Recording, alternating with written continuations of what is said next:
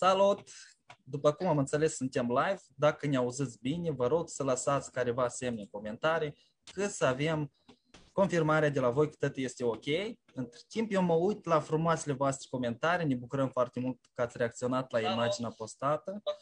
Așa, iată, eu mă uit și pe mine. Așa. Ok? Bun. După cum înțeleg, live-ul merge tot ok. Da, salut încă o dată, ne bucurăm pentru oamenii care deja au accesat acest live și ne privesc, asta e foarte super și la fel ne bucurăm pentru comentariile care le-ați scris. Bine ați venit într-o nouă sesiune la Cariera mea, este o platformă care face parte din marile proiect Centrul Republican pentru Copii și Tineret Articom. Astăzi venim din nou cu o sesiune mai deosebită. Noi de obicei ne străduim să cuprindem toate categoriile de vârste, să venim cu informații pentru toți, că sunt foarte multe solicitări, reacții și ne bucurăm pentru asta. Bun, până atunci, până a intra în esența propriu-zisă a acestei sesiuni, vă propun să descoperim enigma acelui testuleț care voi ați reacționat și chiar am o, vin cu o informație despre test. Așa, cred că acum vedeți prezentarea mea și voi ați ales dintre aceste patru variante deci avem patru căreri diferite. Apropo, dacă trageți atenția, au careva detalii și asta și fac diferența. Bun, să nu întind prea mult, hai să vedem ce înseamnă fiecare. Avem 1, 2, 3, 4. Eu v-aș sugera, dacă vă place tare mult aceste testulețe, ele sunt mai mult distractive, dar au și un colț de adevăr de obicei. Puteți să faceți un screenshot sau o poză și să mai meditați uh, pe urmă la ceea ce scris. Încă o dată arăt imaginile de aici. Pardon avem patru imagini, iată și vocea mă dă de gol, avem patru tipuri de imagini și avem uh, descriere la fiecare. Dacă vedeți, descrierea are legătură cu elementele care le vedeți în imaginea de acolo. Da? Unu, imaginea 1, ești atras de lucruri magice, acesta care, care este singura care este viu, colorat și are flori. Doi, ești probabil o persoană îndrăzneață și curajoasă. Trei, ai fost atras de coloratul fruzișului și probabil prefer toamna. 4. Ceața densă reprezintă misterul. Acest lucru indică faptul că ești o persoană ce muncește pentru visele sale. Ok. Cum v-am zis, puteți să faceți o poză, un screenshot sau alte chestii ca să le aveți pe durată, dar vă amintim că acest live o să fie înregistrat și o să rămână pe pagina noastră, așa că dacă unii intră pe parcurs și nu reușesc să vadă totul, nu e nicio problemă, puteți să vizionați mai târziu în liniște, să meditați asupra unor lucruri. Da, mai arăt o dată imaginea și încă o dată descrierea. Mă bucur pentru cei care atrag atenția la aceste momente. Asta înseamnă că au o tendință de a explora interior și a găsi aspecte despre sine și a fi mai într-un contact mai bun cu sinele. Asta fiind spuse, vă propun să mergem mai departe. Apropo, vă, vă reamintesc cum se numește sesiunea noastră, rolul convingerilor iraționale în arderea profesională. Cumva azi să încercăm o leacă să facem curățenie în gândirea noastră sau cum să o îndreptăm ca ea să fie mai funcțională, să ne aducă mai multe emoții pozitive sau cel puțin să nu ne adauge emoții negative și o să vedem ce înseamnă asta mai departe. Până atunci să mai fac o mică introducere. Iată câteva întrebări care cred că o să vă ajute să intrați în esența acestei sesiuni. Avem uh, următoarele întrebări. Cum se întâmplă că observația unui superior poate trezi o tristețe considerabilă la un angajat, în timp ce altul continuă să progreseze chiar dacă a auzit remarcă? Atenție! Două persoane poate să reacționeze total diferit, de exemplu, la ce le spune un superior și e interesant lucru ce anume se întâmplă acolo de ele au diferența asta de reacție. Sau de ce unii decid că respectul trebuie meritat, apropo, în urma unor uh, acțiuni bune care le consider, îndeplinirea unor scopuri și tot așa. Uh, așa, eu în timp vreau să văd dacă la noi tot funcționează, așa mă mai uit și la comentariile voastre și se întâmplă, parcă tot ok. Mai departe, uh, ce îi face pe oameni să se simtă foarte afectați atunci când lucrurile nu derulează conform planurile? Atenție, foarte afectați, deci afectați suntem toți, dar aici e vorba de foarte afectat. Cum să înțelegem starea depresivă a unei persoane care a fost respinsă de o altă persoană? Starea depresivă, da? Cum îl face pe un angajat să se întristeze accentuat atunci când a greșit la muncă, chiar dacă nu a primit nicio observație de la alții? Bun, asta fiind spuse, mai departe o să facem un pic de claritate și o să găsim răspunsul la aceste întrebări, dar înainte de asta vă încurajez să scrieți comentarii, să scrieți întrebări, curiozități, diferite neclarități și o să avem spațiu special în care o să ne străduim să trecem peste toate comentariile sau măsura posibilitățile peste cel puțin care au fost primele, așa că nu ezitați să scriți întrebări, curiozități. În felul ăsta poate o să personalizăm această pre- prezentare pentru că prin asta o să avem și noi senzația că contactăm cu voi cei din spatele celuilalt, din partea cealaltă de ecran, așa că vă încurajăm să acordați întrebări, poate ați simțit ceva pe parcurs sau aveți o curiozitate, scriți și noi încercăm să venim, să venim cu răspunsuri. Azi avem ca invitat un supererou, eu aș zice, o persoană care are o experiență foarte bogată, atât de predare, cât și profesională, științifică și practică, psiholog și psihoterapeut, pe Dana Tatiana Turchină, Așa, eu o să închid prezentarea. Doamna Tatiana, aveți un cuvânt de salut. Bună seara tuturor celor care sunt aici live.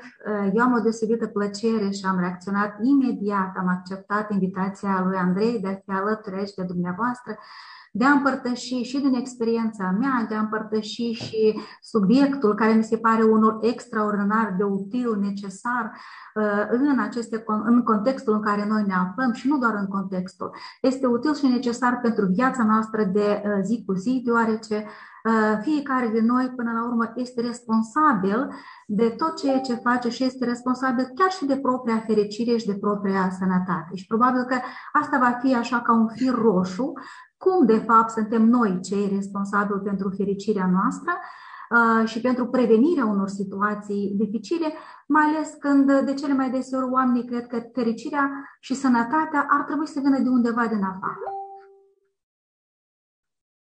Andrei, deci poți să continui cu subiectul, da? Așa, bun. Uh, ideea inițială, deci să discutăm despre convingeri iraționale și probabil că nu aș putea să trec cu vedere și să ne spun că cel care ne-a lăsat moștenire, lecția despre convingerile iraționale și convingerile raționale, este Albert Ellis. Este renumitul psihoterapeut din Statele Unite ale Americii, care într-adevăr nu doar o lecție de viață ne-a lăsat, dar ne-a lăsat foarte multe îndrumări cum am putea să facem pentru ca noi înșine să ne construim o viață mult mai, mai fericită. Fericită în sensul în care îl percepem noi să fim fericiți. Uh, Albert Ellis a zis următoarele lucruri. Oamenii reușesc să se perturbă ei înșiși într-o măsură mult mai mare decât uh, sunt perturbați ei de forțe din mediul exterior sau din uh, mediul interior.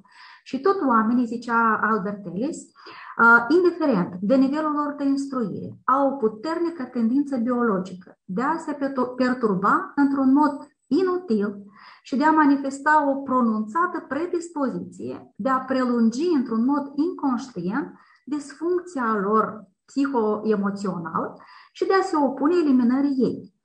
Tot el ne-a spus, ne-a lăsat lecție că oamenii în același timp au o remarcabilă putere de a înțelege ce au de făcut, de a schimba lucrurile, de a schimba modul în care ei percep lucrurile, deci de a schimba niște gânduri care uh, tocmai că le fac uh, perturbant viața de zi cu zi, de a schimba emoțiile, sentimentele, inclusiv și comportamentul. Astfel, uh, menționându-și sănătatea psihoemoțională și sănătatea mentală și, bineînțeles, că și sănătatea fizică. Tocmai despre asta vom încerca astăzi să clarificăm care este acea lecție, care este acea moștenire care ne-a lăsat-o uh, Albert Ellis. Și vreau, uh, pentru început, uh, haideți să vă citesc, să vă dau citire unui mod de a gândi. Iată, imaginați-vă o persoană și care se gândește în felul următor. Deoarece vreau să am succes și să fiu acceptat de ceilalți, trebuie cu orice preț să fac să fie așa. Și dacă din, cumva din nenorocire am să ieșuiesc și am să fiu respins sau respinsă, așa cum de fapt nu trebuie să se întâmple, lucrul ăsta ar fi catastrofal, mm, groaznic ar fi. Nu aș putea să suport așa ceva. Dacă mi se întâmplă acest lucru, înseamnă că este un dezastru și înseamnă că sunt o persoană lipsită de valoare și obiectivele pur și simplu nu le pot realiza. Acum, imaginați-vă o persoană care are o astfel de un discurs intern în raport cu niște obiective pe care și le propune. Ia gândiți-vă un pic. Ce se întâmplă cu ea? Ce simte în interiorul său această persoană? Deci, omul este capabil și persoana să se autoperturbe. Care ar fi, după cum zicea Elis, care ar fi niște câteva de formele de autoperturbare. Deci ce îi reușește omului să facă pentru a se autoperturba? Una din cele mai frecvente pe care le întâlnim noi și o să vedeți că în viața de zi cu zi și în jurul nostru este această formă de autoperturbare, este, se numește escaladarea dorințelor spre trebuințe. Hai să zicem așa, ă, fiecare de noi e firesc să avem dorințe, e firesc și natural să avem dorințe, e firesc să ne dorim, să fim sănătoși, să fim fericiți, să avem o casă, să avem o viață bună, să facem facultate, să avem o profesie bună, să avem un serviciu bun. Sunt niște dorințe ferești. Uh, sigur că probabil că fiecare de noi are și niște vise cumva. Ne-ar place foarte mult să avem o vacanță minunată în anumite locuri, să, nu știu, să avem o casă de lux, să zicem, să avem o mașină, nu știu de care. Sunt niște dorințe, nu? Și sunt ferești să avem aceste dorințe. Ei, în momentul în care noi, oamenii, transformăm aceste dorințe în niște obligativități, care s-ar numi că e obligatoriu trebuie să am aceste lucruri, ceea ce ar însemna în felul următor, eu obligatoriu trebuie să fiu fericit, eu trebuie obligatoriu să am o casă de lux, eu trebuie obligatoriu în fiecare an să am o vacanță remarcabilă, trebuie neapărat anul acesta să mă căsătoresc, trebuie neapărat să am 10 pe linii la toate disciplinele, eu obligatoriu trebuie să cresc pe cariera profesională. Ei, ceea ce am enunțat numai ce, deja nu mai sunt dorințe. Ă, s-ar putea că cineva din dumneavoastră să spună că e, seamănă mult cu scopuri. Ok. Care ar fi o diferență dintre, dintre dorință, scop și uh, această obligativitate, așa îi zicem, da?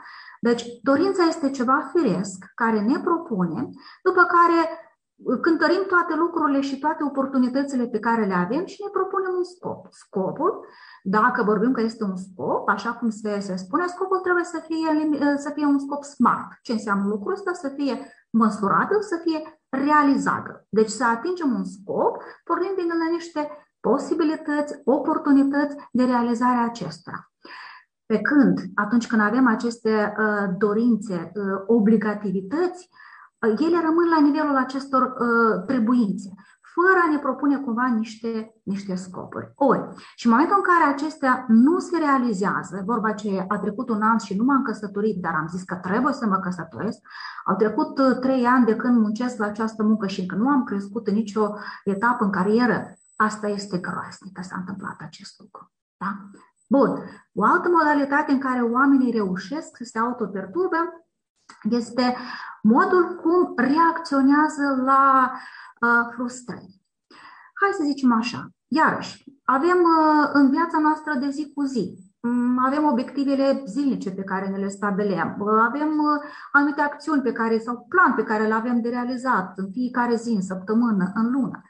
Și uh, atunci când ceva nu ne reușește, din vari motive, da? sigur că nu ne este plăcut, sigur că nu ne simțim bine, s-ar putea să avem și o doză de, de frustrare. Acum, contează foarte mult cum reacționez eu la această frustrare sau la această uh, emoție și sentiment care mi este neplăcut.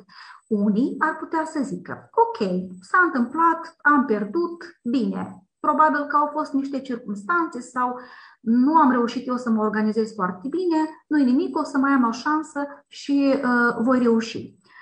Al, și atunci, în cazul dat, zicem că este o reacție de tip, uh, de tip pozitiv. Dar alții ar putea să spună să aibă o reacție de tip autoperturbator, menționând că e catastrofal faptul că am pierdut. Este inadmisibil că mi s-a întâmplat așa ceva.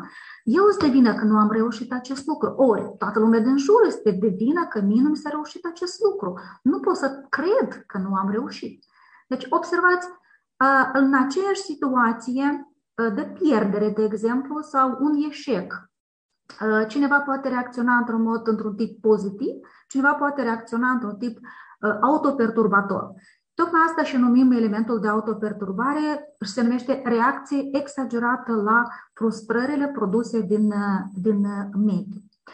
Uh, mai există și un alt tip de, de perturbare. Atunci când, uh, când oamenii reacționează la fel uh, negativ și destul de exagerat reacționează uh, atunci când descoperă despre sine sau înțeleg despre sine că nu le reușește anumite lucruri să facă, uh, fie din cauza că au competențe reduse dezvoltate sau fie că nu au suficient potențial pentru acest lucru, da? sau fie că au avut o reacție nepotrivită într-un anumit mediu. De exemplu, ca să fie mai clar, să zicem că într-o situație de prezentare a unui referat sau prezentarea unui raport, uh, persoana a trăit o senzație, o stare așa de neliniște, ceea ce a făcut uh, pe alocuri așa să, să piardă firul vorbei sau să se slăpăcească un pic în foi. Da? Și asta l-a făcut să se îngrijoreze și mai tare menționându-și pentru sine cum de-am putut eu să mă pierd într-o astfel de situație. Ei, în rezultat, persoana se autoperturbă pentru faptul că uh, pentru faptul că s-a simțit, pentru faptul că a avut astfel de, de comportament. Deci, ca să vă dați seama, reacțiile merg în lanț. Da? Ce se întâmplă de fapt? Unde este nodul acela sau, o să zicem, unde este mijlocul acela care creează acest gen de perturbare sau ne face să ne simțim totuși așa, uh, într-un așa mod? Elis ne spune, este vorba despre convingeri. Convingeri și el, de, el separă, mai bine zis, diferențiază convingeri raționale și convingeri iraționale. Care este și prin ce se deosebesc acestea? O să încercăm să le clarificăm imediat. Dar o să vă rog să aveți așa câteva secunde de uh, răbdare până partajez câteva, uh, partajez slide-ul Așa, și o să rog pe Andrei să-mi zică dacă este ok, dacă este vizibil, dacă se vede bine. Da? Da, Andrei? Vede. Minunat. Așa. Uh, eu o să vă rog pe toți cei care sunteți uh, live, o să vă rog împreună cu mine să citiți dumneavoastră aceste uh, credințe, gânduri, așa le-am numit eu, și totodată o să le dau și eu citirii, mă rog, ținând cont de faptul că poate cineva nu vede, dar ne aude. Și o să vă rog să atrageți de atenție și pentru dumneavoastră să vă fixați. Cum credeți? Din punctul nostru de vedere, care din acestea credeți dumneavoastră că ar fi raționale și care din ele credeți că ar fi iraționale, așa cum considerați dumneavoastră uh, la momentul dat. 1. În viață trebuie să aranjez astfel lucrurile ca să nu sufăr. 2. Viața mea va fi lipsită de sens dacă nu voi obține, scuze de greșeală, ceea ce îmi doresc. 3. Colegul meu mi-a comunicat câteva greșeli uh, din raport. Nu m-am simțit bine, dar este ok. Altfel, era să-mi scape dacă nu-mi spunea. 4. Mi-aș dori să câștig concursul, însă pot să accept dacă nu se va întâmpla acest lucru. 5. Șeful trebuie să identifice strategii de încurajare pentru fiecare angajat. 6. Uh, mi-ar fi plăcut să știu că sunt apreciat de colegi și șeful meu, dar înțeleg că nu pot fi plăcut uh, tuturor. 7. Uh, nu cred că voi reuși vreodată să urc pe treapta carierei. Um, deoarece nu pot să am cu dumneavoastră așa direct o discuție, poate cineva în chat acolo și răspunde care din acestea sunt raționale și care sunt iraționale. Da? Cred că v-ați gândit și dumneavoastră, cel puțin uh, o să vă zic următoarele. Le avem raționale, așa cum le descrie uh, Albert Ellis, pe numărul 3, uh, numărul 4, așa, dacă urmăriți cu mine, Așa. Și numărul 6. Da, Andrei, așa? Văd că ești cu mine. Celelalte sunt iraționale. De ce le numim iraționale? Acum, următorul slide, un pic așa o să vin cu o scurtă explicație ca să înțelegem bine când anume o credință, un gând, o convingere este um, considerată a fi irațională. Așa. Convingerile iraționale, cum se caracterizează acestea? Ele, în primul și în primul rând, uh, provin mai mult din mintea noastră decât dintr-o realitate obiectivă. Și ele de cele mai deseori pot începe prin anumite presupuneri care n-au niște dovezi. Sunt presupuneri inexacte și duc la niște concluzii pripite, concluzii greșite.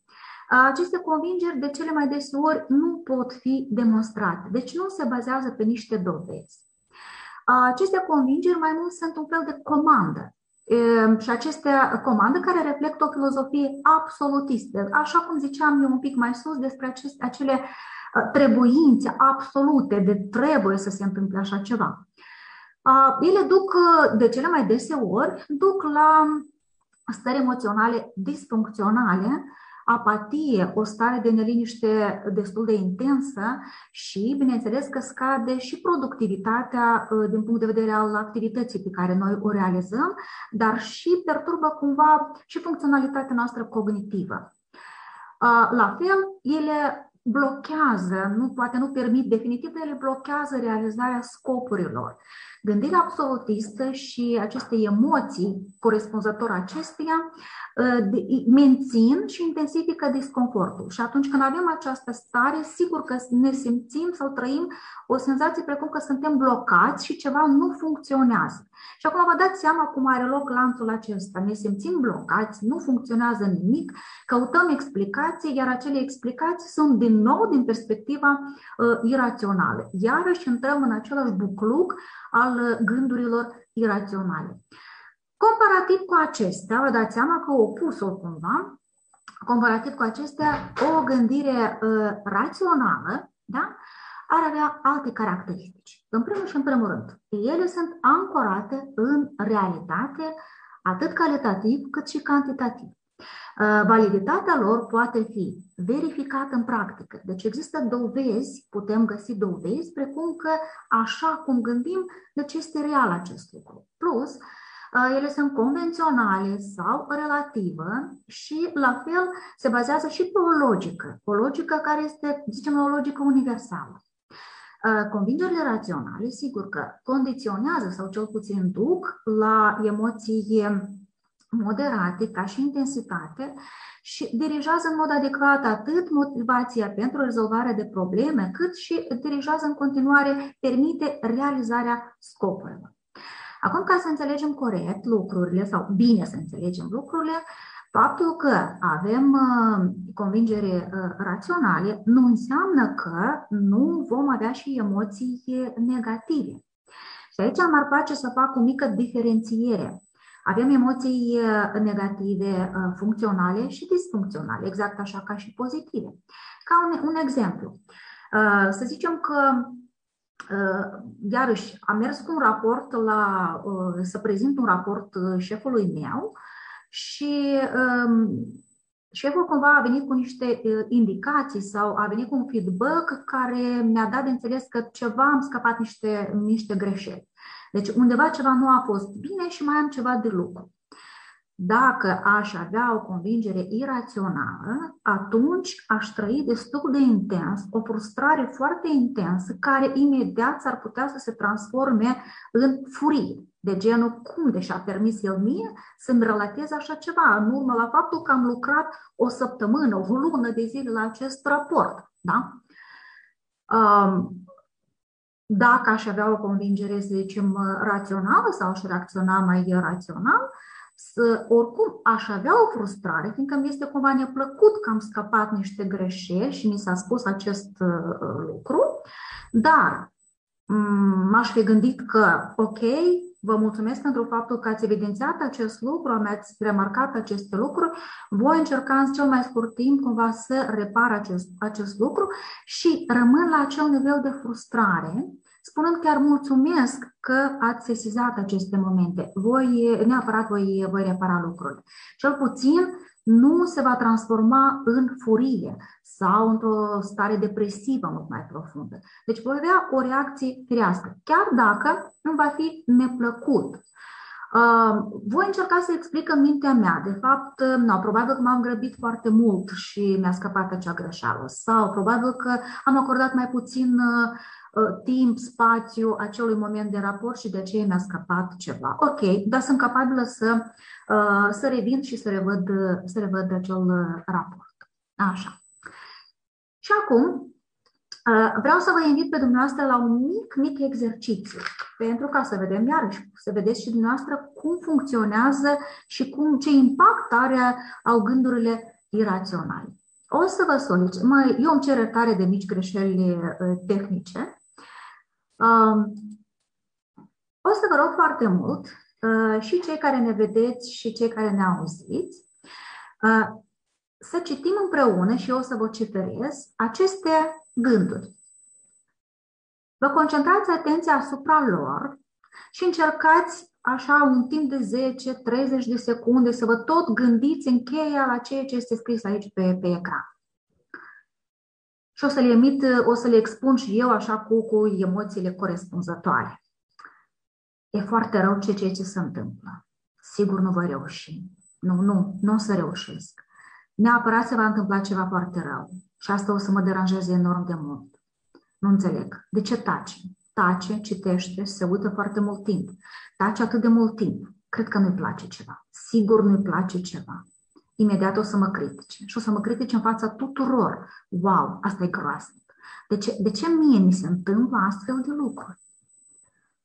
O să vă rog așa să, în mintea dumneavoastră, să recitiți aceste gânduri, să vă fixați atenția pe ele, să vă concentrați pe ele, să rugumați cumva aceste gânduri.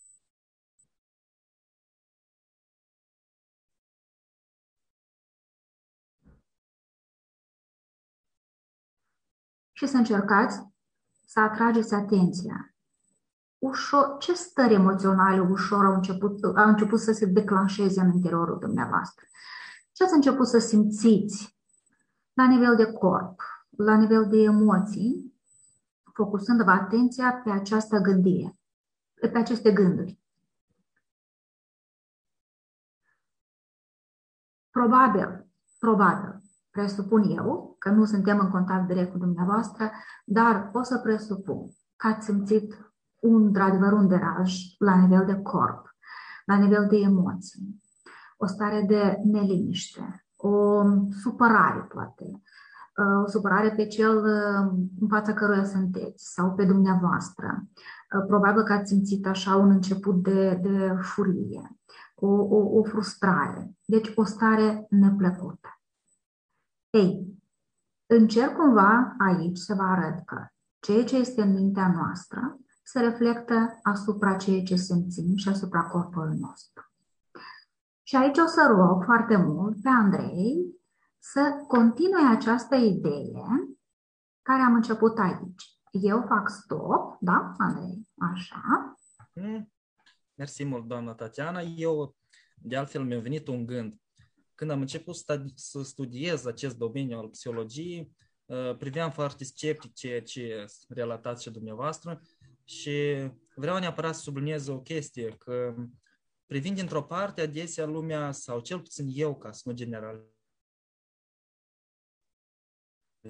conform acestei teorii, adesea mi se păreau absurde de parte de mine, eu nu am așa gânduri absolutiste, nu-i vorba despre mine, parcă nu chiar așa, eu nu gândesc în felul respectiv și respectiv aveam un fel de negare, scepticism, nu eram încrezut, ok, ia că mă bâlbă. Um, și în felul ăsta nici nu funcționa ceea ce scria în aceste cărți, nici nu avea un efect asupra mea, dar în momentul când mi-am acceptat într-un fel vulnera- vulnerabilitatea și am zis că hai să răscolesc, hai totuși să văd ce se întâmplă, mi-am dat seama că ele sunt într-o măsură oarecare, numai că în mintea noastră ele sunt un pic diferite.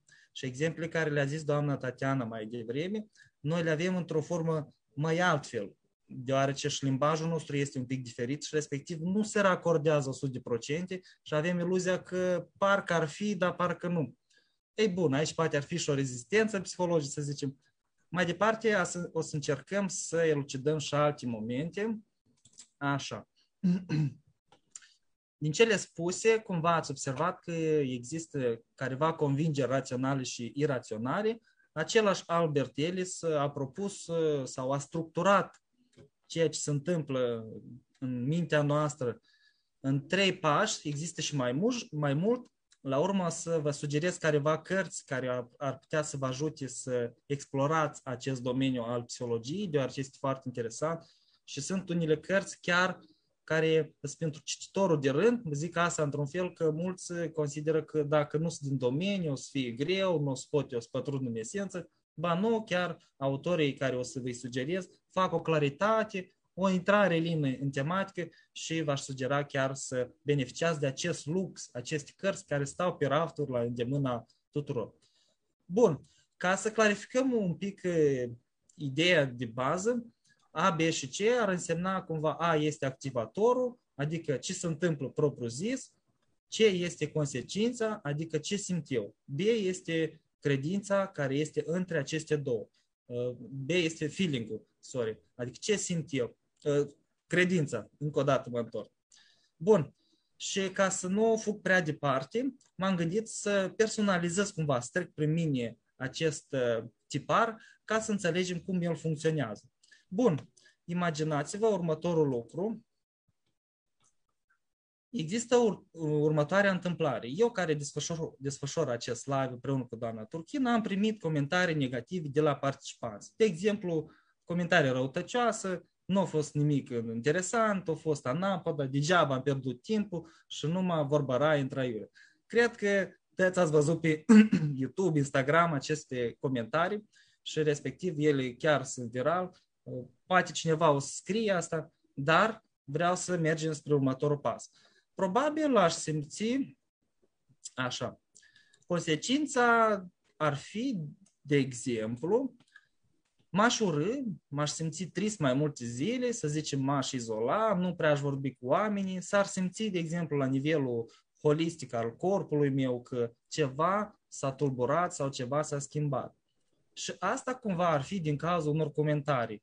Și aici se presupune și un scop ascuns care nu l-am scris aici, de exemplu, că vreau să deruleze totul bine și să funcționeze tot ok, lumea să fie mulțumită, să fie aprobat și acceptat. Însă, de fapt, poate nu chiar așa o legătură directă între A și C care îl vedem aici și scopul respectiv nu sună chiar așa. În acest fel, vă indic un tip de gândire care ar provoca acest, acest tip de consecință sau ce ar sta între întâmplarea și consecință de atât de grav m-aș simți sau atât de accentuat ar, ar fi acest feeling. Și iată avem și un exemplu. În acest, în acest caz ar fi posibil să existe între astea două acest bie care l-am indicat aici. Dar probabil aveți creativitate și vă vin în minte și alte tipuri de bie. Da? Să zicem că eu aș crede cu certitudine că trebuie neapărat să fiu aprobat de participant, astfel sunt uratat.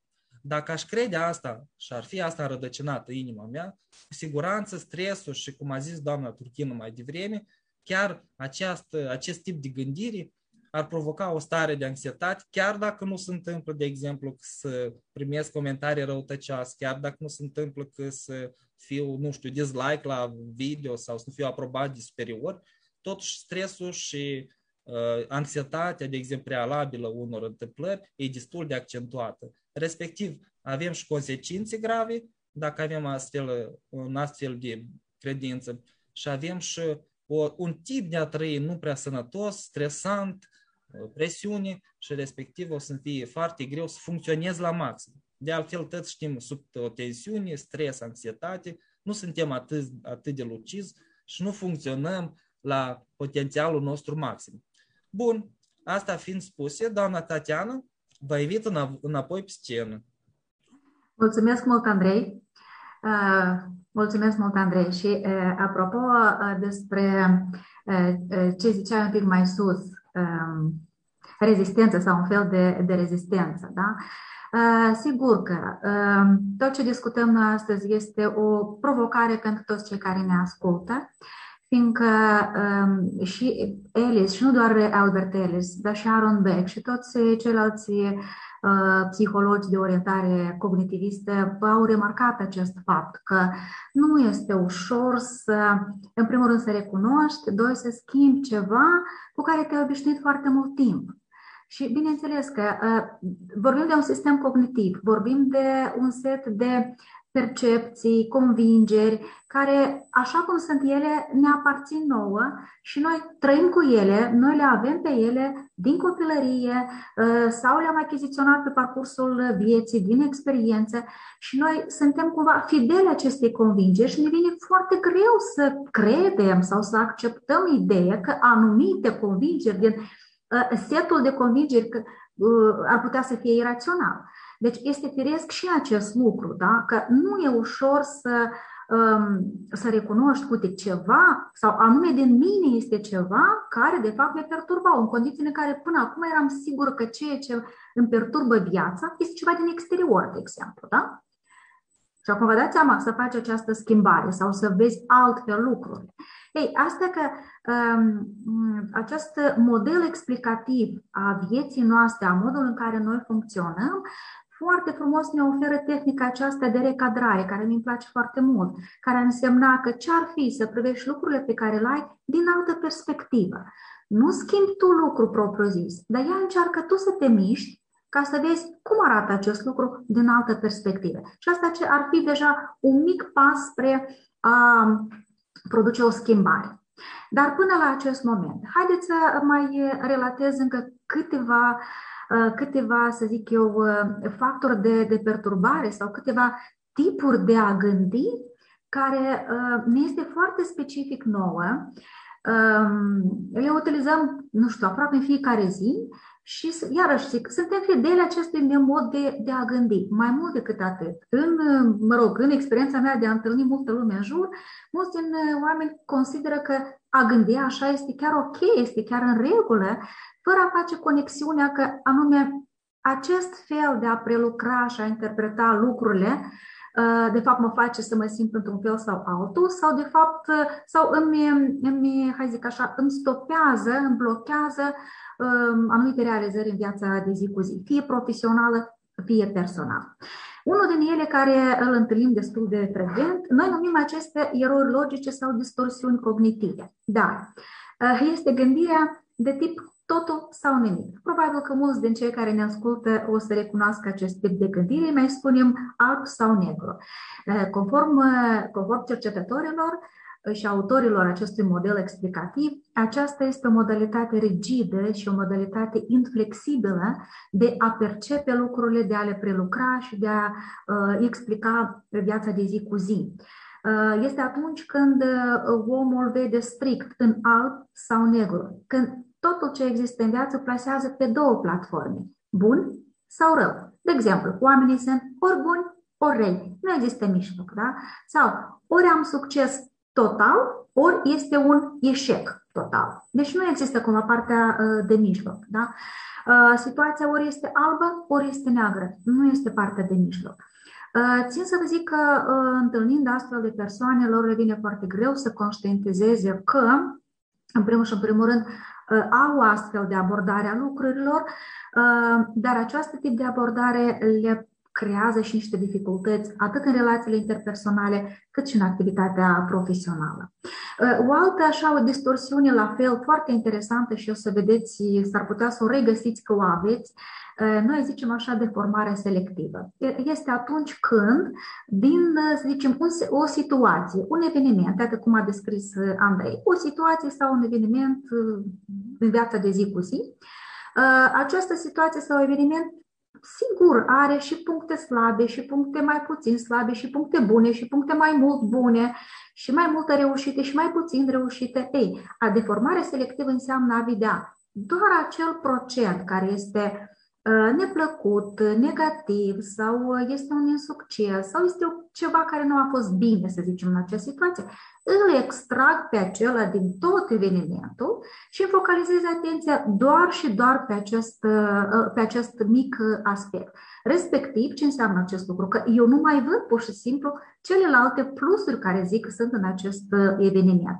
Și dacă mai adaug un alt tip de abordare care numim noi catastrofizare, ceea ce înseamnă că eu fac asta este groaznic de ceea ce s-a întâmplat, atunci bineînțeles că nici eu nu mă simt bine, dar nici cei din jurul meu cu mine nu se simt uh, bine. Pentru că eu am această tendință de a deforma o realitate și de a catastrofiza o situație uh, care de fapt avea un minim de punct slab. Uh, o altă modalitate asta chiar este, eu îl mai numesc, îmi permit să zic, este virusul gândirii noastre, așa l-am numit eu este a face inferență în limbajul nostru, într-un limbaj mai simplu, ar însemna să, unu, să ghicim gândurile celorlalți, să ghicim viitorul, să ghicim, uh, să facem presupoziții vis-a-vis de viitor, ori să facem concluzii pripite fără a avea niște dovezi. Dar uh, a ghici ce gândește celălalt este în general fenomen, uh, e fenomenal ce se întâmplă în jurul nostru. Da? Tendința aceasta noastră de a, de a presupune ce gândește celălalt fără a întreba de fapt ce părere aveți. Și sună cam în felul următor. Eu o să încerc să fac dialogul ăsta cu Andrei. De exemplu, ă, ă, e ok, da, Andrei, dacă cumva fac cu tine dialogul ăsta. Văd că da, Andrei, eu în mintea mea zic așa, mintea mea ar fi în felul următor, ca să înțelegeți cum funcționează inferența asta. Mă uit că Andrei nu mă mai privește în ochi. Înseamnă că dacă nu mă privește în ochi acum, când eu vorbesc aici, înseamnă că ceva nu este bine în tot ce fac eu aici și asta înseamnă că eu, că e groaznic ceea ce fac. Probabil că acolo sunt foarte multe comentarii care nu sunt bune. Wow, asta este inadmisibil ceea ce se întâmplă acum. Deci, cred că el crede, cred eu că el crede, oare de ce mă fi invitat pe mine? O fi putut să invite pe altcineva. Acum imaginați-vă, deci am, am finalizat uh, ce s-ar putea să întâmple în minte. Deci cam așa noi uneori încercăm să ghicim ce se întâmplă în mintea celuilalt. Ei, cum mă simt eu dacă aș gândi așa? Sigur că anapodă și nici n-aș fi putut să continui discursul cu, sau discuția cu, uh, cu dumneavoastră. Da? Um, ca să sar un pic înainte, există, fac în ghilimele așa, există leac pentru fiecare din aceste uh, despre care le zic acum. Uh, o altă uh, distorsiune cognitivă care la fel se întâmplă să o avem este uh, responsabilizarea sau atunci când este o gândire prin asumarea responsabilității și a vinii, atunci când ne atribuim nouă înșine cauzele unui eșec sau cauzele unui eveniment negativ sau o situație neplăcute. Da? Uh, este tendința aceasta de a ne învinovăți și de a ne pune toată responsabilitatea pe uh, umerii noștri. Sigur că, de regulă, acest tip de abordare a lucrurilor uh, corelează în mare parte cu o stare depresivă și ar putea să ducă la niște stări depresive mai, mai accentuate. Da? Um, Cam astea sunt cele mai frecvente pe care noi le avem. Țin să vă mai spun un lucru, că în pofida faptului că vorbim despre ele, în pofida faptului că le cunosc destul de bine, nici de cum nu înseamnă că nu mi se întâmplă și mie să mai apară cât un astfel de gând sau mi se întâmplă și mie să interpretez lucrurilor prin intermediul unui astfel de, de gând. Dar faptul că uh, le cunosc mult mai repede le sesizez, sesizez, scuzați-mă, acest gând că îmi trece prin minte și uh, îmi reușește să-l opresc, acest, acest uh, gând. Așa, am vorbit și despre aceste lucruri. Dacă poate există ceva comentarii sau există ceva întrebări, Andrei? Da, mersi că dați oportunitate să amintesc. Sunt comentarii și sunt comentarii frumoase, am mai tras cu ochii și acolo. Mulțumim mult la fel vă încurajăm să scrieți diferite intrici, poate vă confruntați cu o situație, poate stați cu soțul chiar amul legă dânsul și vreți să clarificați o idee sau sunteți un angajat nou, un student sau alte chestiuțe care presupuneți că am putea să le abordăm, scrieți-le, vă rog, în comentarii și noi o să le încercăm să le descălcim și să vorbim în baza unor cazuri chiar concrete, personalizate. După cum ați văzut, atât eu cât și doamna Turchin, ne-am lăsat o leac provocare provocați ca să trecem prin noi uh, tehnicile sau această abordare psihologică. Eu între timp, doamna Tatiana, când vin comentarii, vă fac de mână, cam uși pot să vă zic ceva și intervin. Ok, ok, bine. Uh, mi-am reamintit că vreau să menționez un aspect la, foarte important și zic lucru, o să menționez lucru că, fiindcă din discuție cu multă lume despre uh, despre uh, una din distorsiuni care am vorbit un pic mai, mai sus, despre ace, regula lui acei trebuie sau trebuie de cel absolut sau stilul ăsta perfecționist. Um, și ce vreau să menționez? Că, bineînțeles, în viața noastră de zi cu zi, sigur că există anumite reguli, există anumite norme, nu că anumite, există un cod etic de conduită, există norme uh, morale, norme etice pe care ar fi să le respectăm. Și de ce zic lucrul ăsta? Pentru că s-ar putea unii dumneavoastră să, să mă întrebe, dar ce se întâmplă cu aceste norme? Acolo doar există acest trebuie pe care ar fi să-l respectăm. Literatura de specialitate ne spune că e bine să facem diferențe dintre reguli convenționale care sunt și care trebuie să le respectăm, cum ar fi, de exemplu, trebuie să respectăm regulile de circulație. Sunt niște reguli pe care este cumva obligațiunea noastră să le respectăm. Dacă nu le respectăm, au loc o sumedenie de, de accidente. La fel, există un cod etic de conduită, de comportament între, la nivel interpersonal. La fel, este bine să-l respectăm acest, acest lucru. La fel, de exemplu, în relația părinți-copii, hai să zicem, atunci când este rece afară, este frig afară, foarte frig, sigur că părintele cumva va spune copilul, ar fi bine sau trebuie să-ți iei căciulița deoarece este foarte rece afară, altfel s-ar putea să, să răcești. Aici este foarte important să facem diferența dintre ceea ce ziceam un pic mai sus, ca fiind o uh, dorință, uh, dorință exagerată, dorință transformată în obligativitate și aceste reguli unde la fel folosim cuvântul acesta uh, trebuie. Sper că este clar aici lucrul. Da. Iată de ce, din tot ce am uh, încercat cumva să discut cu dumneavoastră sau să explic lucrurile, și asta ne și răspunde la întrebarea de ce, care și l-a lansat-o Andrei un pic mai sus, de ce totuși oamenii uh, fiind în aceeași situație, situație uh, neplăcută sau situație stresantă sau o situație de pierdere, situație frustrantă, oamenii reacționează diferit. Uh, răspunsul cel mai simplu este fiindcă oamenii interpretează, prelucrează situația în care se află într-un mod diferit. Cu cât mai rațional încerci să uh, interpretezi această situație, cu atât, uh, în primul rând, starea emoțională, uh, starea la nivel de corp este mai echilibrată sau emoțiile pe care le avem, cum am zis un pic mai sus, sunt emoții funcționale, adică sunt emoții corespunzător acestei uh, situații și noi avem o capacitate mult mai mare de a depăși, de a gestiona situația sau de a rezolva problema, dacă este vorba de, de o problemă. Și acum, dacă tot am făcut noi conexiunea la început, Andrei totuși a lansat și subiectul, nu că subiectul, de fapt, legătura dintre convingere iraționale și uh, stresul profesional sau arderea profesională, da? Aici, la fel, e un subiect destul de larg, dar uh, aș vrea doar să specific că ce înseamnă de fapt o ardere profesională. Stres și ardere profesională sau sindromul burnout. Bine, uh, nu știu dacă cineva din dumneavoastră nu are în fiecare zi câte o situație care cumva îl bulversează sau o situație care cumva îl face să se simtă stresat. Cred că avem în fiecare zi lucrul acesta, câte un pic. Doar că, iarăși, momentul, cineva se simte mult mai stresat, cineva aproape deloc. Dacă iau și formula lui uh, Sely, care este întemeitorul teoriei stresului, uh, dânsul ne-a și lăsat formula. Viața fără stres este moarte, ceea ce înseamnă că a avea o cantitate, dacă pot să zic așa, de stres este în limitele ok, este limite normal. Deoarece ce înseamnă stres? Mie îmi place ce. Sunt foarte multe definiții, dar cea mai explicativă care mie mi-ajută, cel puțin mie mi-a ajutat de numărate ori, este următoarea. Starea de stres, de fapt, este discrepanța dintre solicitările din mediu și credința în capacitatea noastră de a face față acestor solicitări din mediu. Da? Și dacă zic că e vorba de credința noastră de a face față solicitărilor, iarăși facem conexiunea cu ce cred eu despre mine că sunt capabil într-o situație sau alta. Ce este totuși sindromul burnout sau acea ardere profesională?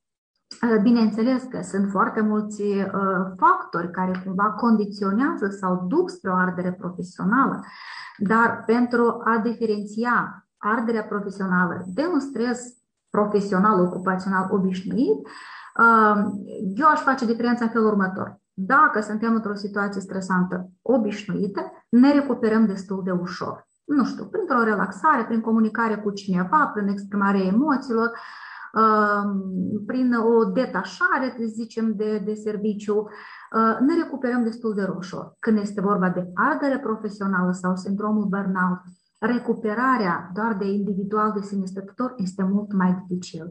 Atunci este nevoie de o schimbare și în plan profesional, o schimbare și în plan mental. S-ar putea pentru unele persoane să aibă nevoie chiar și de o recuperare din punct de vedere uh, fizic. Prin ce se caracterizează?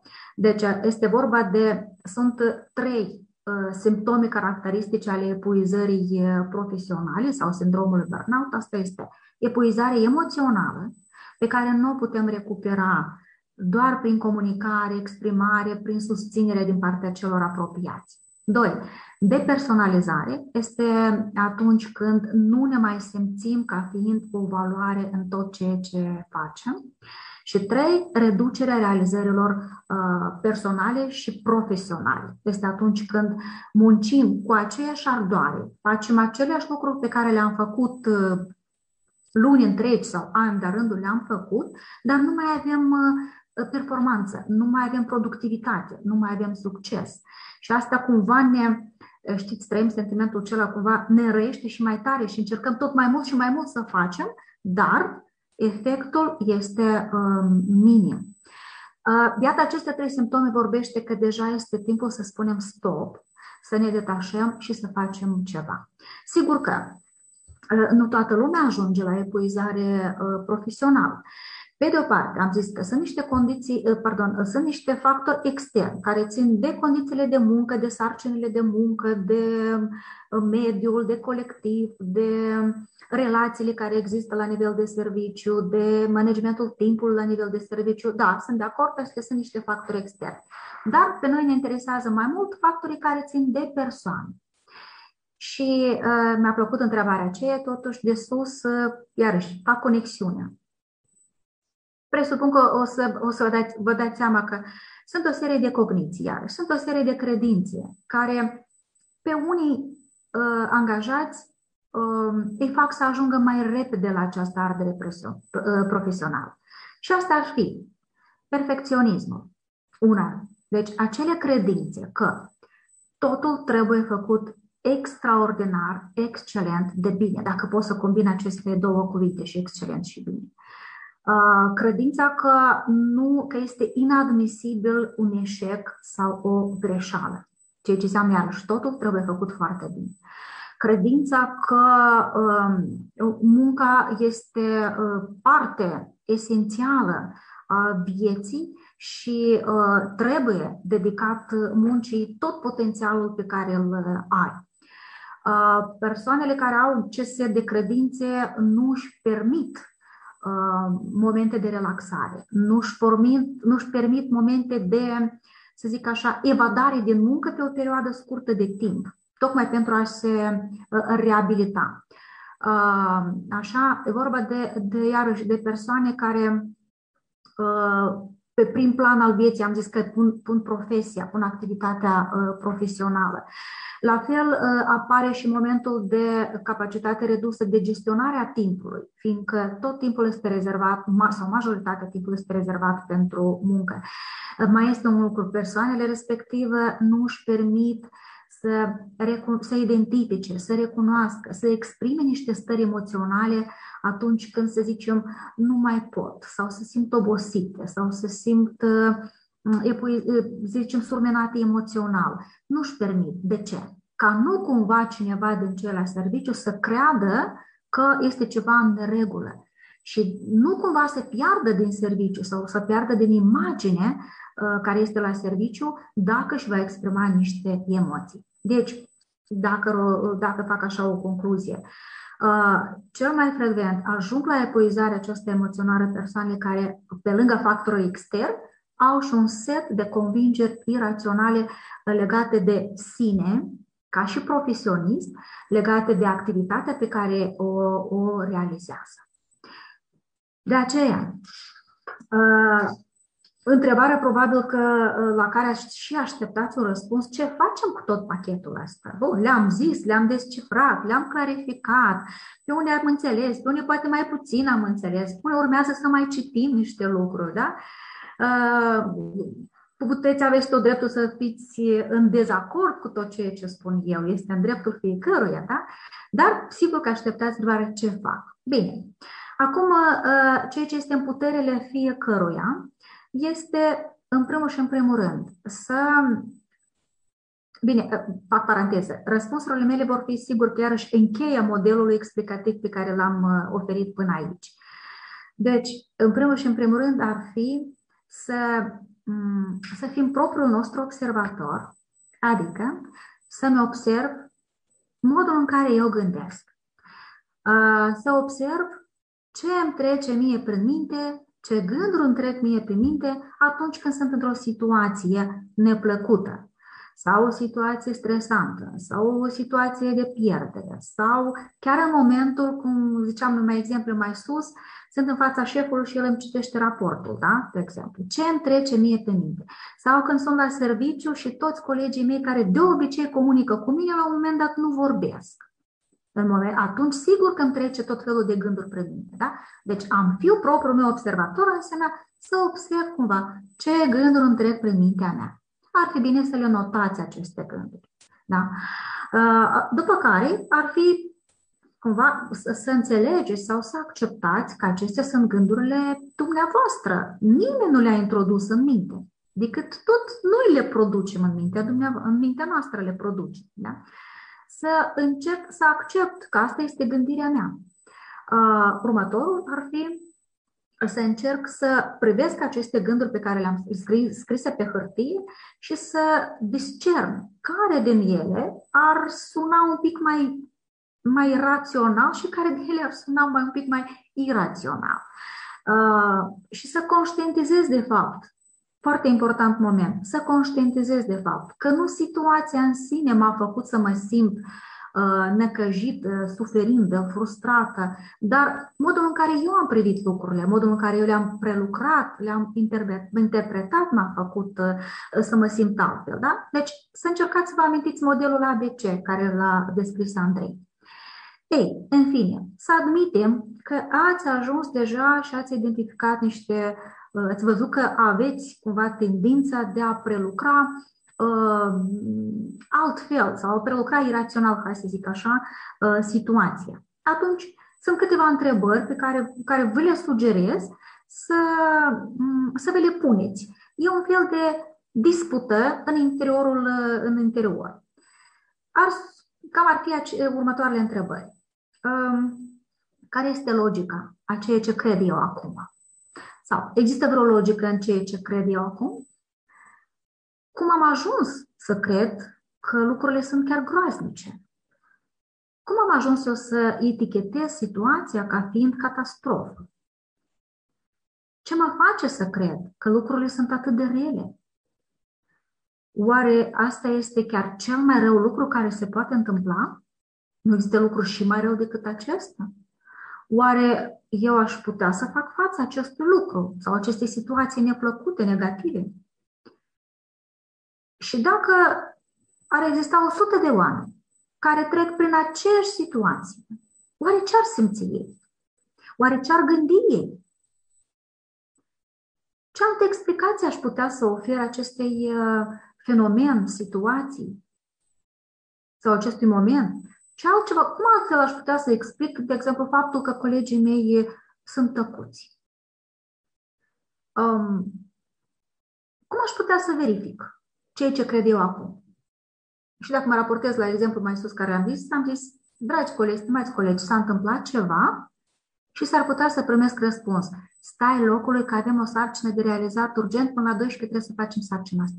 Deci, primind, verificând gândul meu, care credeam că iau ceva cu mine, verificând de ce ei tac, eu de fapt constat că toți ei n-au nicio treabă cu mine. Ei de fapt au de făcut urgent o sarcină și sunt foarte concentrați pe asta. Deci, sugestia ar fi verificați uh, validitatea gândurilor pe care le aveți.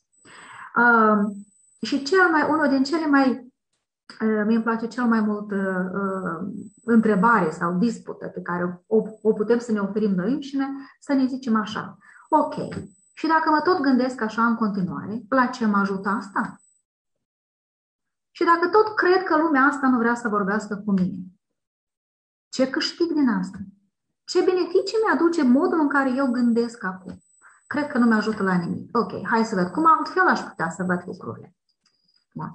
Sunt câteva din, din, hai să zicem așa, din întrebări care dumneavoastră ați putea să discutați cu voi înșivă pentru a verifica validitatea gândurilor care au trecut prin minte într-o situație neplăcută.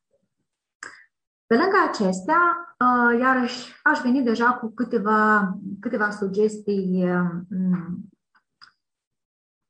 Bine, probabil că nu sunt noutăți aceste sugestii, dar eu zic să încercăm să le aplicăm. Am o listă de 10 astfel de sugestii, ele sunt deja practice comportamentaliste. Da? 1. Nu încercați să schimbați inevitabilul. Există lucruri în viața noastră care cu certitudine nu le putem schimba. Vorba ce dacă plouă afară, plouă. Asta nu este în puterea noastră să schimbăm, chiar dacă trebuie să mergem undeva la un spectacol, la o petrecere și avem uh, o, mă rog, avem o vestimentație sau avem o coafură foarte bine aranjată și ploaia cumva ne, ne deranjează acest lucru. Ploaia nu o putem schimba. Dar ce puteți face? Situația este așa cum este, încercați să schimbați ceea ce puteți să schimbați. Deci căutați o altă soluție într-o astfel de situație. 2. Fiți atenți cu îngrijorările dumneavoastră. Um, mi-am imaginat, eu chiar astăzi când mă gândeam la lucrurile date, mi-am imaginat ce ar fi dacă, să zicem, fiecare om este dat o anumită cantitate de îngrijorări. Neliniște, de exemplu, da?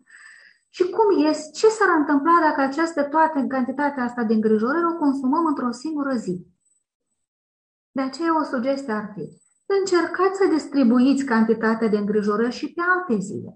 Mai lăsați și pe alte zi. Nu consumați chiar într-o singură zi. Uh, 3. Atunci când se sesizați, cum am zis că fiți o propriu observator, că mintea cumva este inundată cu o listă, așa, un lanț de gânduri din astea așa uh, neoportune, uh, distrageți încercați să opriți fluxul gândului prin a vă distrage atenția. Priviți imediat uh, afară, numiți lucrurile pe care le vedeți în jurul dumneavoastră, numiți-le în gând, numiți în voce dacă este posibil cumva. Ori uh, numărați din 3 în 3 sau de la 100 înapoi din 5 în 5. E o modalitate foarte bună pentru a opri fluxul de gânduri uh, nepotrivite. O să fiu de acord cu dumneavoastră, nu va funcționa din prima acest exercițiu, poate nici dintre a doua încercare să nu funcționeze, da, dar mintea noastră, cum am zis, mai scrie pe undeva că creierul nostru este destul de plastic și noi putem foarte bine să învățăm mintea ce să gândească. De aceea, odată am încercat acest exercițiu de stopare, a doua oară, a treia oară s-ar putea să vă reușească mai bine. 4. Doar 4. Există o mare tendință de a promova gândirea pozitivă. Specialiștii și cercetătorii în domeniul terapiei cognitive și terapiei raționale emotive încearcă să vină cu o explicație precum că doar a înlocui o gândire negativă cu gândire pozitivă nu este suficient. Da? De, de genul, acum îmi este rău. Totul, totul va fi perfect, totul va fi perfect, da? O să văd că totul va fi bine. E un fel de înlocuire radicală cumva cu gândire pozitive, nu neapărat este eficient. De ce? Deoarece ceea ce avem noi de schimbat este acele convingeri care sunt la bază. Da? E vorba de convingere de bază care țin de modul în care eu percep lumea din jur, percep viața, modul în care mă percep eu pe mine însumi, cum percep oamenii. Acele sunt convingerile de bază. Ale trebuie schimbate. Trebuie, mă scuzați, ar fi bine să le schimbăm pe acele. 5. Încercați să vă limitați sau chiar să excludeți evaluările. La ce mă refer aici? De cele mai deseori, noi, uh, da, apropo, și asta este tot o, o perturbare sau o distorsiune cognitivă, mai bine zis, este atunci când noi observăm un lucru, am constatat, după care noi evaluăm acest lucru. De genul, vă dau exemplu, afară plouă.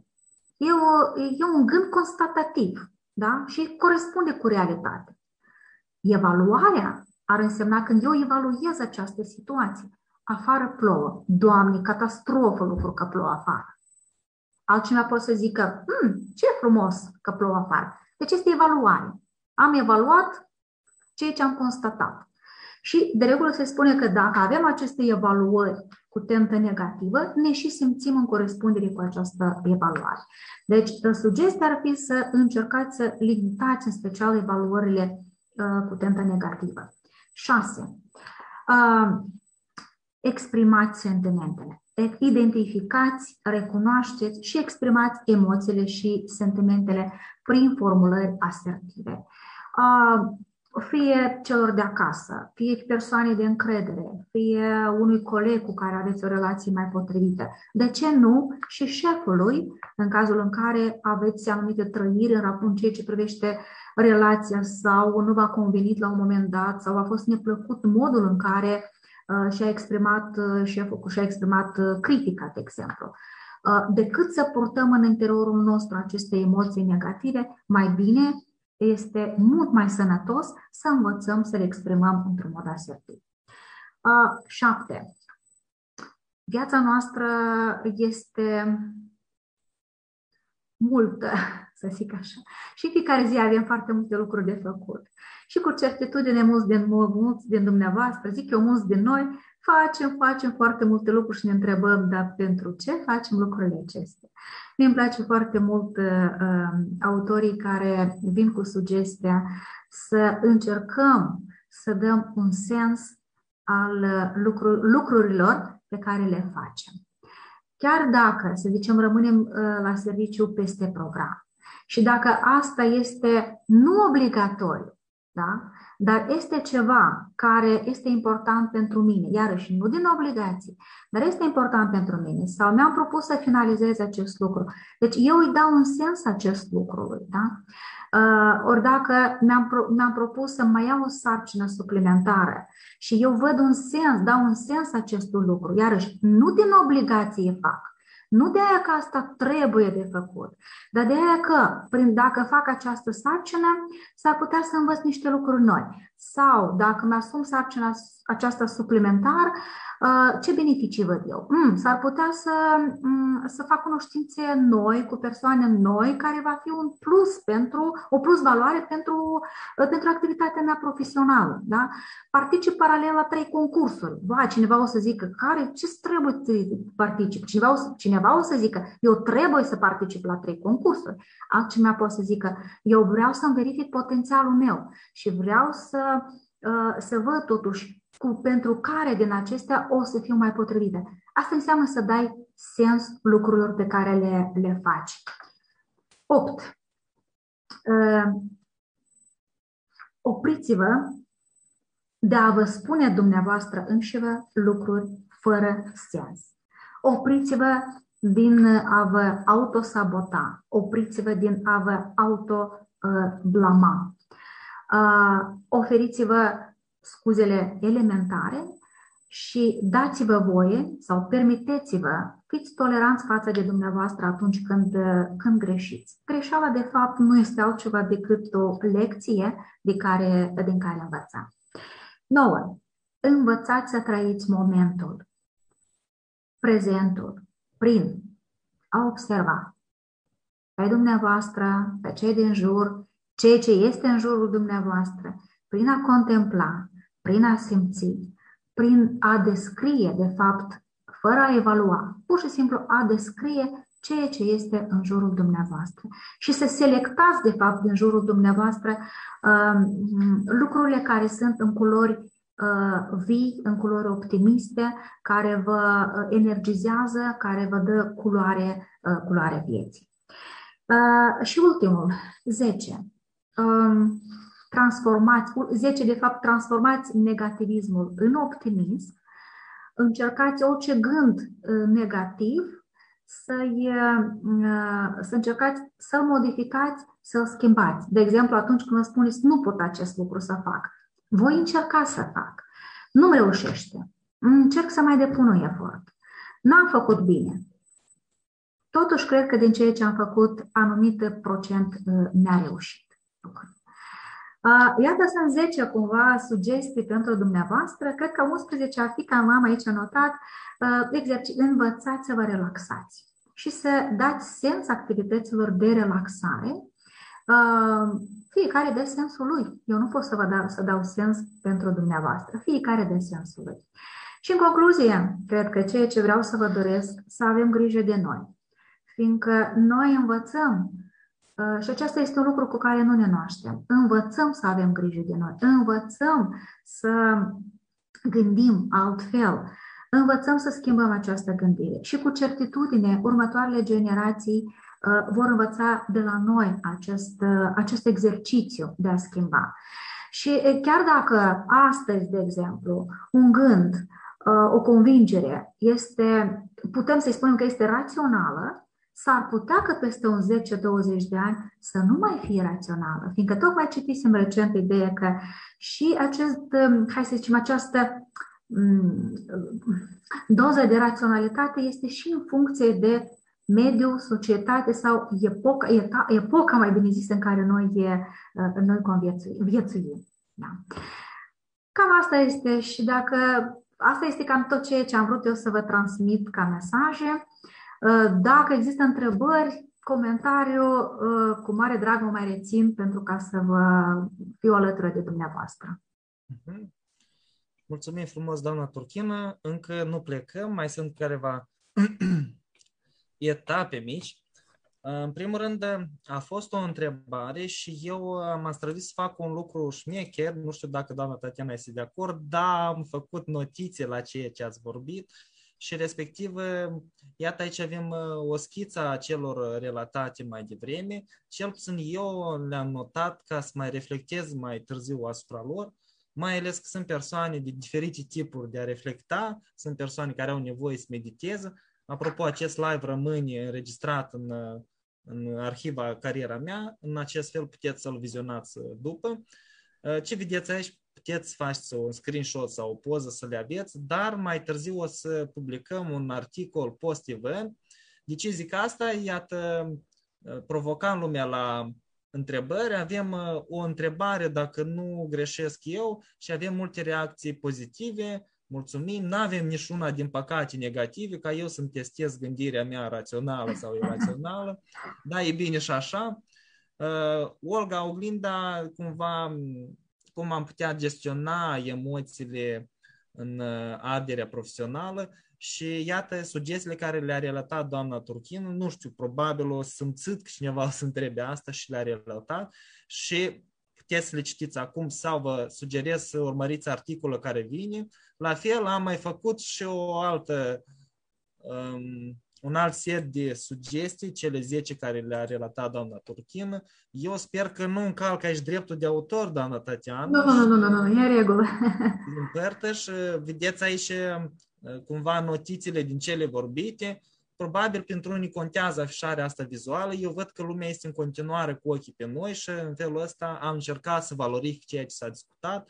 Iarăși vă încurajez să faceți poză, screenshot-uri sau cum doriți voi sau azi, mâine sau luni, să zicem cel mai târziu, o să apară un articol cu ceea ce vedeți voi aici și pe de altă parte rămâne și video înregistrat și vă invităm să meditați asupra lucrurilor în voi, așa cum uh, aveți voi, ca de obicei, obișnuința să o faceți. Ok, mergem mai departe. La fel am uh, dat o aluzie ca să vă sugerez o, câteva cărți prin care ați putea, de exemplu, să cunoașteți mai mult despre acest domeniu. Eu cred că doamna Turchin ar ști și mai multe, dar mi-am luat eu responsabilitatea asta să vă zic câteva din ele. De fapt, asta chiar este amu în geanta mea și eu o citesc și uh, vreau să o laud, să zic că e foarte interesantă și e pe înțeles, cred că oricui, orice om care vrea să cunoască ceva poate să exploreze prin această carte cele discutate și, cum vedeți în titlu, sunt sugestii cum să te simți mai bine, uh, cum să produci o stare de bine și pe un termen mai lung. Și ceea ce a zis doamna Tatiana, pe mine cel puțin foarte mult m-a ajutat uh, însăși că cunosc acest domeniu și am deja așa un observator care adesea identifică ca o lunetă, stai, ăsta e gând nu chiar uh, rațional. Sau aici ceva nu e în regulă cu gândirea mea. Și însăși chestia asta, fără a mai recurge la acele strategii de rezolvare, liniștește apele, cel puțin în sufletul meu, și mă lasă să activez la, o, la un nivel mai înalt. Bun, aici vedem cum să te simți mai bine, să te faci mai bine, să rămâi mai bine de Albert Ellis. Este una dintre cărți care relatează ceea ce am discutat azi, dar vorbește și despre alte lucruri foarte importante, cum ar fi acceptarea necondiționată, care o să vedeți că avem un alt eveniment în care o să abordăm un pic și din asta. Uh, și sunt și alte teme desfășurate și exemple practice. Altă carte care cel puțin pe mine m-a marcat și are legătură este Viața ca o țeapă a lui Cohen, mic tratat anti-ratare. Uh, iarăși am citit și cartea asta, vă zic din propria experiență, nu că am căutat răbd pe Google să vă impresionez, uh, le-am trecut prin mine și vă zic că cel puțin dacă vă acordați o pauză să explorați ceea ce scrie, într-o măsură oarecare o să vă ajute și pe voi. De altfel are o, un talent, aș zice, acești autori, că uneori gândurile care le spun acolo parcă vorbește despre tine, pentru că sunt unele foarte bine formulate. Uh-huh. Bun, avem astea două cărți. Cine iubește să citească, super. Cine nu, treceți la treabă, e timpul. Ok. Uh, altceva ce am vrut să vă anunț, continuarea acestui webinar sau seminar, cum preferați să-l numiți, o să fie data de 9 iunie la ora 15, probabil prima oară când punem așa o oră de vreme, facem și noi experiment, dar n-ați și nic grav dacă ați fi puțin participanți, ar fi preferabil, iată un exemplu de gândire funcțională, uh, respectiv deja am publicat acest event și vă încurajăm să participați. Este o sesiune în care o să trecem printr-un chestionar sau să zic altfel uh, un test psihologic prin care o să vedeți și gânduri anume irațional predomină sau vă ar fi în interiorul dumneavoastră și o să le discutăm un pic, o să le explorăm și o să vedem prin ce alte modalități le putem uh, modifica sau eu presupun că o să uh, reafișez schița asta care am furat-o din uh, conversația doamnei Turchină și o să le luăm în, în, um, în folosul fiecăruia.